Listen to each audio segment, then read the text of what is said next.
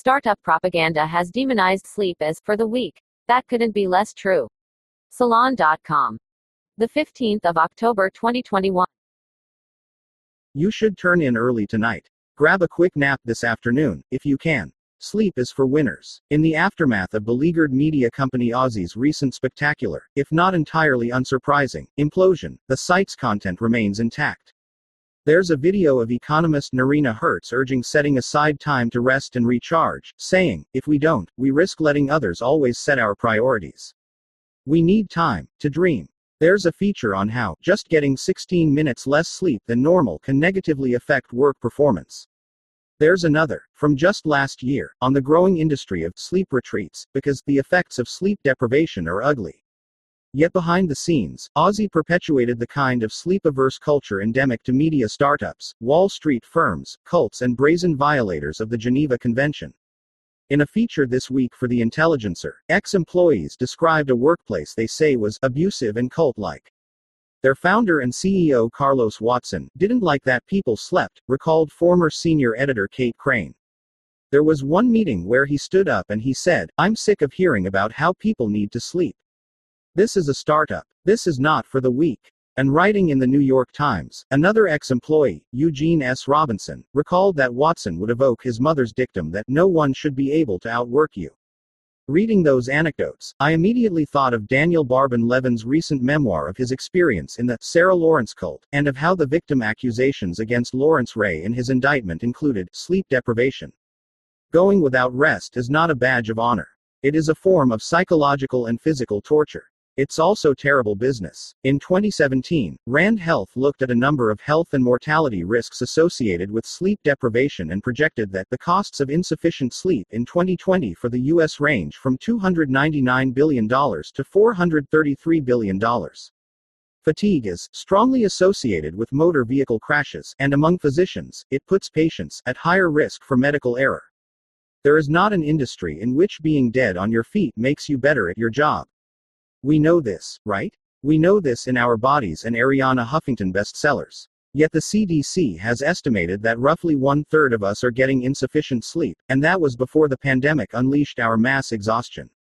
But that insane philosophy, expressed in a controversial Fiverr ad a few years ago, that sleep deprivation is your drug of choice, persists.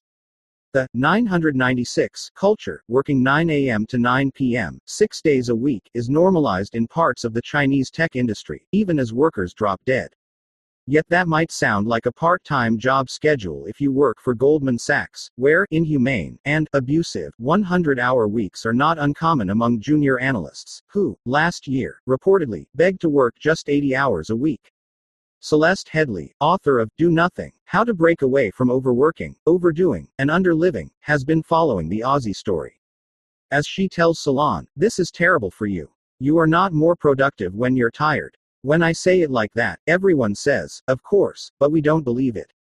We push through it. We grit our teeth and keep going, under the delusion that at some point we're going to get ahead.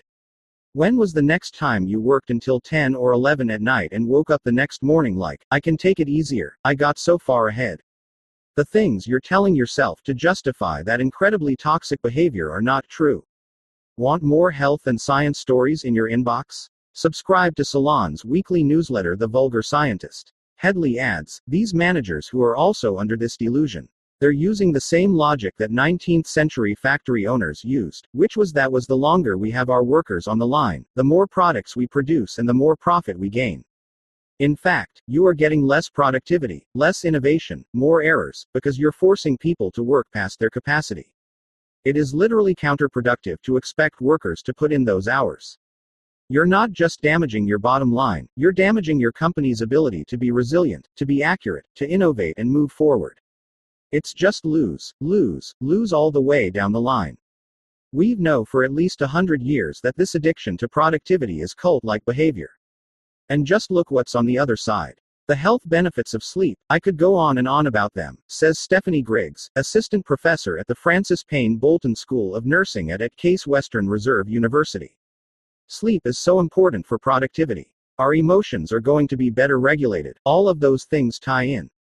If you want a healthy workforce that is going to stay healthy for a long time, sleep is an absolute necessity. Dr. Sarah Mednick, a cognitive neuroscientist at the University of California, Irvine, agrees. I just keep thinking that people are going to come around to understanding the importance of what I call downstates, she says, and take time to restore so that you can be ready and repaired for the next upstate. There's so much work that needs to get done in the downstate. These recovery processes are so critical. There's so much research on the balance of your autonomic nervous system. One of the most important balances is to give yourself a long part of the night to not have any sympathetic stress responses at all. If they don't happen during deep sleep, they're not going to happen at all. Protein synthesis, genetic transcription, it all happens in these downstate periods. And rest and sleep can't just be flipped on and off, because we are not actually machines. We are delicate things, evidenced by our counterproductive habits of revenge scrolling, to grab a little precious downtime. But it backfires, because, as Mednick notes, any ping from your computer or phone, anything that alerts you to what you should be doing, your system is immediately going to be put into a stress mode. It says something about how difficult it is to power down that. This week, when I sent out a query looking for experts on sleep deprivation, I was quickly flooded with responses with timestamps from 5 a.m. in the morning to midnight. One individual emailed me at 10 p.m., and again around 8 the following morning. I know not everyone keeps traditional daylight work hours, but it's also obvious that even for a story about not being on call 24 7, too many of us are on call 24 7. I don't have a compelling response for anyone with a tyrannical boss who insists that sleep is for the weak, an ideology that is as stupid as saying that peeing is for the weak.